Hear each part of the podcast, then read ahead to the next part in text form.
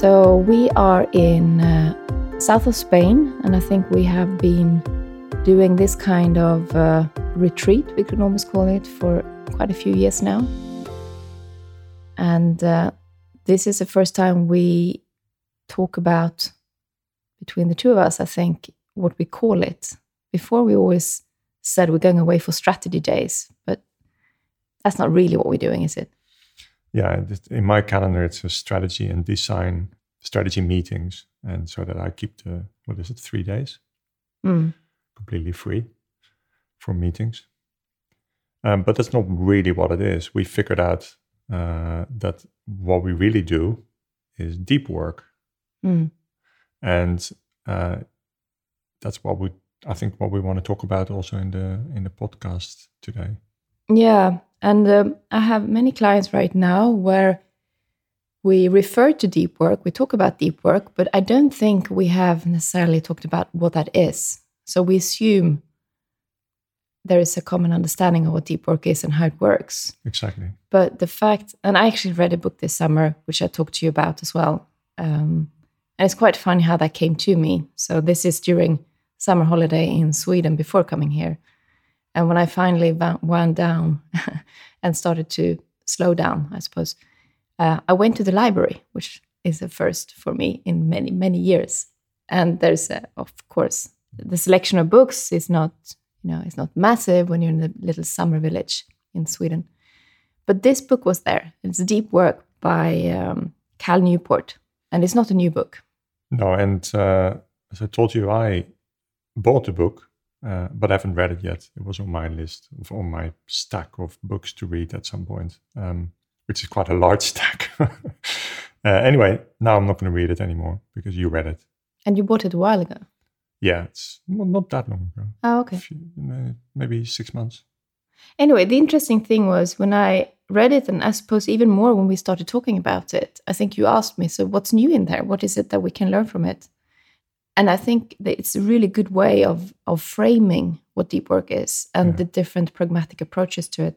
But it was also quite nice to see that, oh, we're doing this, and this is perhaps why it's working. I mean, other people have already figured that out, uh, of course. It's nothing new here. But I think what he had that we can perhaps share is um, so he he comes up with a few really good ways of framing it, so it's almost like models for what Mhm. deep work is. And then I suppose we could share some of of the stuff that works for us. Mm. But having said that, I also want to start by saying we are very very lucky to be able to go away for a couple of days to a really nice location where we can minimize distractions that are unwelcome.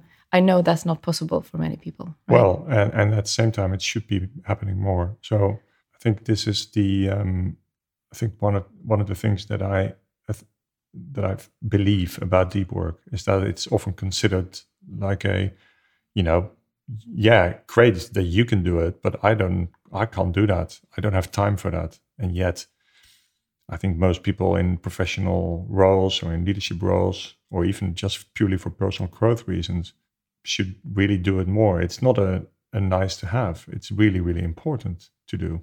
And yes, you and I have done this for many years. I mean, I, in terms of alone deep work, it's been part of my routine for uh, for many years. But talking to clients about it, I realized it's actually not that easy to implement because there is some some kind of feeling that it's it's almost like a luxury to be able to do deep work, and I think there's something wrong in that. I think it's um, a lot to do with um, expectations, real or made up, that you need to be available for anything that comes your way. So that could be any distractions, which could be a necessary distraction, email, phone calls, uh, anything that you need to respond to, firefighting, right? So some of that you do need to be available for, but it's so easy to make that a priority over deep work because there's usually a threshold to get into deep work. Mm. So if you look at, um, and I thought that was a pretty good definition that uh, Cal Newport has, he talks about deep work as being the ability to focus um, without distractions on a uh, cognitively uh, demanding task. Mm. So it's by default hard work for the brain Mm. because you need to focus and use your cognitive ability, and that is hard work, and that the brain would normally resist anything that takes energy. That's that's the whole point. The brain tries to Yeah. budget uh, energy. Yeah, and I think I'm thinking of one of my clients, and and, and it's quite a lot of clients don't get this right, but one client did get it right, and he's one of those people. He's managing director. He's got he's always in meetings with clients, with staff. Um, and he has now, say, an, a, a full day every few months that he doesn't have any meetings, and and uh, he goes to a, a special place for it. Uh, so he's not in the office. He doesn't quite turn his phone completely off, but he is, you know, uh, everybody knows not to connect with him in on that day. And initially, it was really hard for him to do that. He almost did it as a favor to me. And then now he does it. He's done it quite a few times, and he loves it, and he he understands how much value he's getting out of it. Um, the, the the ability to think about strategy, about the management team, about the vision, you know, big big picture stuff that any managing director, CEO, or or in fact leader should should have some time for. And I don't think many people take the time for that because shallow work, operational stuff is so easy to get into and to be lost in and to be distracted by. I have a also a client. He's not a coaching client, and he's uh, 10, 20 years older than than I am, and he would call his holidays a time when he's really productive. So he doesn't call it deep work, but he goes away. Uh, he's on long haul flights, and he does his best work on the flights and when he's on the beach somewhere or Yeah. on holiday somewhere. So that's where he does the strategic thinking. That's when he really focuses on reading. That's when he comes up with new ideas. So he, before he goes away, he has a big stack of stuff that he wants to get through. So people around him know that that's how he works. So he gets that stack of things. And then when he comes back or throughout that holiday, and then you could ask, you know, how do you define deep work versus holiday? Um, you know, you will get his input Mm. uh, and his feedback and his new ideas. So there's something very interesting here, right? So when you calm down the mind and the, the agenda, and there's not so much things going on, then something happens in the mind that gets us to good ideas, gets us to focus on some stuff that is not operational. Uh, it's almost like laziness is productive, right? If we allow ourselves to be lazy, then the you know some of the good ideas come up. I think that's really cool. So whether you call it holiday or not, it's you know really doesn't matter that much. I Um, think that laziness, uh, and again, I'm taking this from Cal Newport's book, so let's just put it. I think it's called Deep Work, isn't it? Hmm. Yeah, I read it in Swedish, so it was called. Well, maybe it was called Deep Work in Swedish too. I can't remember now. Anyway, so he talks about it as um, when you're free of distractions uh, and you focus and and you engage your cognitive ability. That's one thing. But then when you when you switch off, and you switch off completely, so call that laziness if you like, the unconscious mind starts working. So you still have some of those questions in you. And mm. the unconscious mind, if you allow it to be slow and lazy, will come up with things you could never have come mm. up with if you don't get there. yeah, and then connected to that, I think is very connected to that is that when we allow allow our bodies to move, but our mind to be quiet, then it's even more potentially even more uh, effective. So we take a question for a walk, right? So we're walking, and we, you know, generally when you're walking, you're not doing much else than letting your brain just go and flow. And then sometimes the answers come. Or I think that's one taking a question to for a walk, and I think just sitting on a beach and staring at the sea.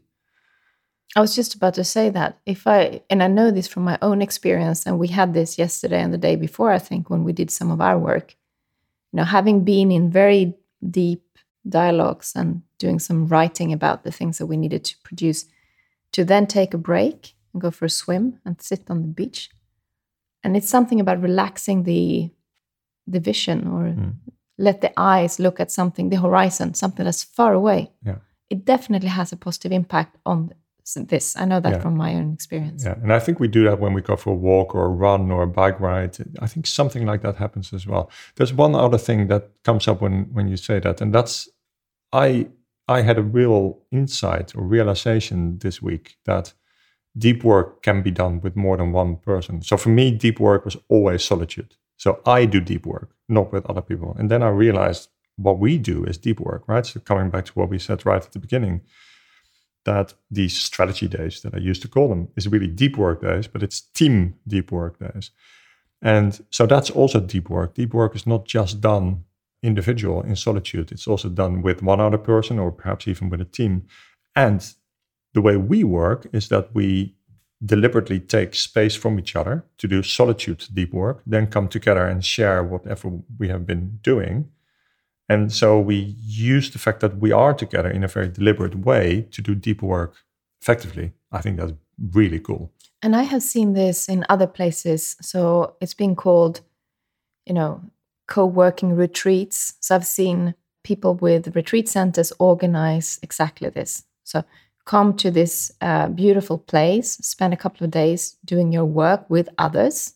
So the environment is provided, it's a focused environment without distractions, but you're not alone. So mm. you still have a context and probably uh, some support in terms of food and accommodation. You know, you don't have to organize everything yourself.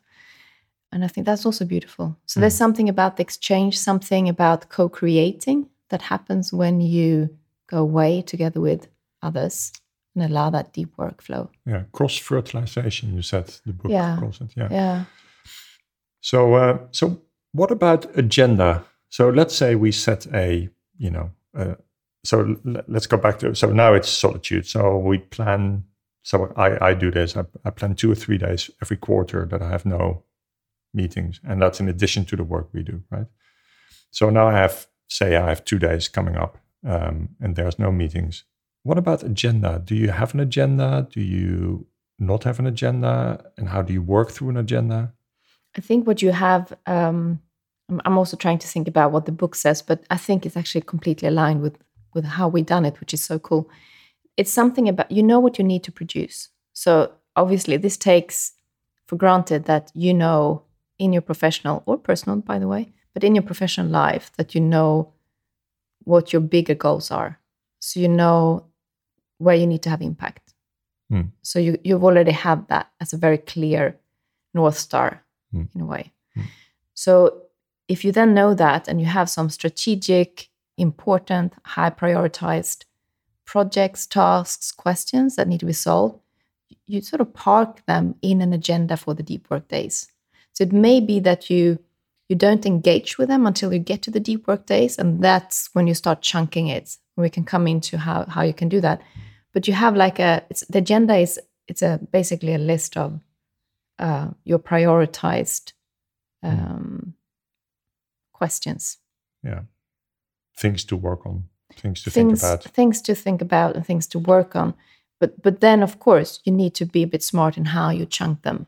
Yeah and for me the key here is for me personally um, is that i don't want that agenda to define what i do in certain periods uh, so in certain chunks. So I have my intentions for the two days, but I I go with the flow what I feel like in the moment. So it's there. Then I do deep work. You know, I, I pick up an issue or a, a question or a, a, a, project or whatever it might be that I want to focus on. In that moment, what I feel like, and I don't focus too much on the outcomes during those two days, but I just go with whatever feels right what what I long for actually, what I feel like doing. Mm. So that might be listening to something or reading something, or it might be thinking about something, mm. or it might be writing about something, or it might be developing something, or yeah. Yeah, I think this is the beauty of intentions that they are there without being specific as objectives. Yeah. So, so you know they're there. So you, you sort of unconsciously you have focused your cognitive ability already because you know what topics yeah. that are prioritized because you decided that they are prioritized. Nobody else did. Yeah, exactly. So I think that works. But then what he talks about here, which is coming back to what I discuss with my clients, is you know how do you how do you make time for deep work? So most of my clients have deep work as a couple of hours per week, hmm. So they dedicate a couple of hours and they decide whether morning or evening is better, or midday, or Friday or Monday. Or, you know, so there's some kind of personalized way of scheduling deep work just based on that. And that is one approach. And the approach we have now is okay, we have actually scheduled days. So that's a very macro. A mac, yeah, it, it's it's a more because we have a different environment. We go away. We exclude or or we help ourselves taking away all distractions because there are no client meetings, there are no other people, we're in a different environment, we're not at home. Mm. So we prepare the space, uh, we have a lot of time. So that's a different way of doing it. And, and actually, very important here, I think, is also the timing in the year that we do these things because right. it's always those periods when we don't. Ex- so it's not just that we uh, have no meetings, but there's not that many people that want meetings because mm. we're, we're, now the first week of August, and you know Sweden is still on holiday. Um, we might do we do this generally around the last week of July or the first week of August in the summer, and then we do it the first or the second week of January. And these are periods that it's still quite quiet, so that's a good time to do it. And something else you said is like it's good to do it after a break. Mm. So you've had some quiet time. In the case of the summer, you know, July has been quite easy and not so intense and not so many meetings and perhaps even holiday. And then after that, we do it. And it's the same in January, right? We do this after the Christmas break. So there has been a bit of a quiet time, less intense time, um, if you're so lucky to have a less intense Christmas. yeah. So there's something about doing this after a break, but also doing it when there's not that many people you're going to disappoint because you're not online. Mm. Yeah, no, I completely, I completely. Agree. So it's it's easier. So it's it's making whatever works, make it easier for us to be successful. Yeah. But looking at it, so a couple of hours per week, or or what we do, a couple of days per year. So that's different ways of doing deep work. There's another way, and this I think requires more training. It's more advanced, if you like, and and uh, it's the idea of whenever the time is there, you go to deep work. So mm. whenever the time occurs, you straight you go straight to deep work. Yeah.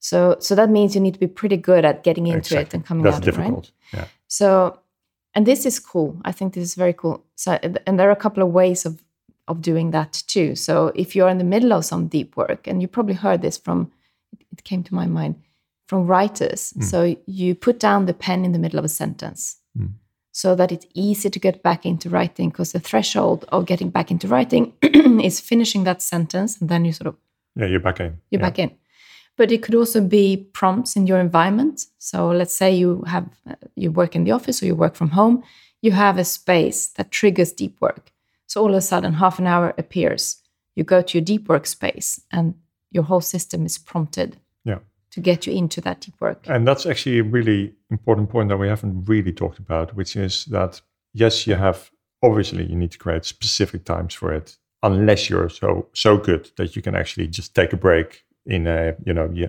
there's an hour in your calendar there there's no meeting and you just go straight into it. But that's really uh, as you say that's really advanced. So specific times, whether it's macro, you know, a couple of days a quarter, or whether it's micro, you know, an hour every morning or two hours a week or whatever. And then there's space. So some space is for computer, for meetings on the computer, for phone calls. And other space is for journaling and for design and for deep work. And so your mind starts to associate that space with deep work. So I've often in the past talked about with my clients about finding a specific table in a coffee shop, that's your deep work space. If you're not so lucky to have a great space at home, or and in the office is generally not a good idea, especially for leaders because you constantly get distracted by other people. So you need to find a space that, first of all, that you won't get distracted, but second, that your mind starts to associate with, oh, ah, I'm coming here. That means I'm going to do deep work. Mm. Yeah, and you can also, I mean, planning in if if you do plan the deep work, knowing your rhythm. So, knowing when you would normally have a good time in the day for you to focus. Um, and that's different mm. if it's evening, morning, or even if it's a, a weekend. I wouldn't, you know, I, I, wouldn't necessarily say that all work needs to happen Monday to Friday. I, I think I would be more flexible, which means if you do work on Saturday or Sunday, deep work, make sure you do whatever weekend activities you don't do then on that mm. Saturday or Sunday. Do that on a Monday or Tuesday. Mm. So be a little bit more flexible, which means you may need to schedule exercise uh, midday during mm. the week because you you did some deep work in the weekend or whatever it might be. And this is specifically for new managers. I think it's this feels are you allowed to do that kind of. Uh, the more senior you get, you know, of course. Mm. So uh, yeah, and, and one key point here is that this is very personal. It really depends, first of all, of course, on what people's jobs are, what their roles are, what type of leader are they, or what kind of profession are they in. You know, if you mention writers, writers obviously need huge amount of deep work time because that's pretty much their job, right? So their shallow work will be quite limited, talking to the publisher or or organizing some stuff around Jenna, or whatever, or calendar or whatever.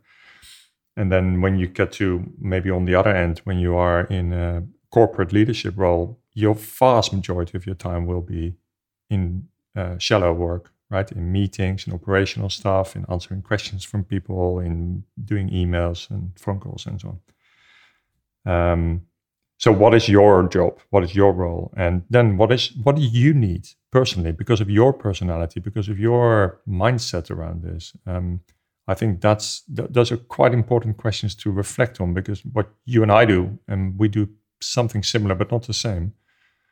It's just what we do. I think it works for us because of our personality because of our jobs and then if if you do that, because that's I guess what you could do after listening to this podcast uh, episode is just to think a little bit about what does this mean for me, and then make a rough plan. So if you know, maybe you will plan a couple of days before the end of September, uh, or one day, one Friday, that you are completely not distracted and doing deep work, or maybe you are going to take a a slot in a week that works for you. Uh, it might be a you know Friday morning or Monday afternoon or whatever, and experiment, see how that is. Because this, uh, this is one of the things that I was thinking about is that although I have done deep work for many many years, I'm still refining and fine tuning how I do it and how and you know the, the insight that deep work can also be done with other people, with you in this case was completely new to me. And I've done deep work for many, many. I've had a very deliberate, specific practice regarding deep work for many years, and constantly changing that. So I think people need to be open to to fine tuning and reflecting and experimenting, rather than here's your plan, this is what you're going to do. And and if you look at you know how could you plan that deep work? So we said you know just have your intentions and work on what you feel like working on. Now, a structured approach to that would be yes, you have the big stuff that you need to spend spend your energy on on your cognitive ability on but then you also chunk that. So you define for yourself specific steps within that deep work. So that could be you know identify variables and then look at you know what next. So you have specific questions in there. So once you've done the first step what is the key question that you need to, to answer to get to the next step? Mm-hmm. so that could be interactions with others. So let's say you are working on a massive presentation or a strategy you're not going to do that in isolation, right? So you're mm. going to have to have input and interact with others. But how do you then chunk that in a way that it makes sense for you to do that deep yeah. work? Yeah. So, um, so the structure, I think, is something that again I agree with you that is personal, but it's also about the resistance we might have when something is really big. The threshold becomes bigger; it just feels so big and overwhelming. So we usually says we, we cut the elephant in pieces, right? Mm. But to find those pieces in a in a very smart way for that deep work to happen, I think is mm. something to play with. Cool. And I... the one other thing I just wanted to mention before we wrap up is the most common, one of the most common distractions is social media. Yeah. And I think what he did here, I'm back to Cal Newport, is that he said it's not it's not all bad. Of course, it's not all bad, but define what is it that you get out of, let's say, Instagram in relation to your deep work. So if you need to go on Instagram, what is it that you get out of it? So you define the purpose of going into any social media you're going to. And you don't do that during with deep work, but as a distraction, if you know what that distraction might be good for, you also know what it's not good for. And I quite like that way of thinking about it. So um, I, I, I think it's important to when you're in deep work to go with what you long for, what you feel like this is really something that I want to work on. But be careful because the social media will create what do you call it? Uh, dopamine dependency. So you need to be able to distinguish between longing for some for some deep work, for some um, cognitive uh, process that you really long for, versus the just the the, the the the, the, your mind asking for your next dopamine hit, and and so to be able to distinguish between those two is, I think, very important um, because we will otherwise end up doing most of our deep work days looking at whatever it's Meta and Google uh, try to um, throw at us.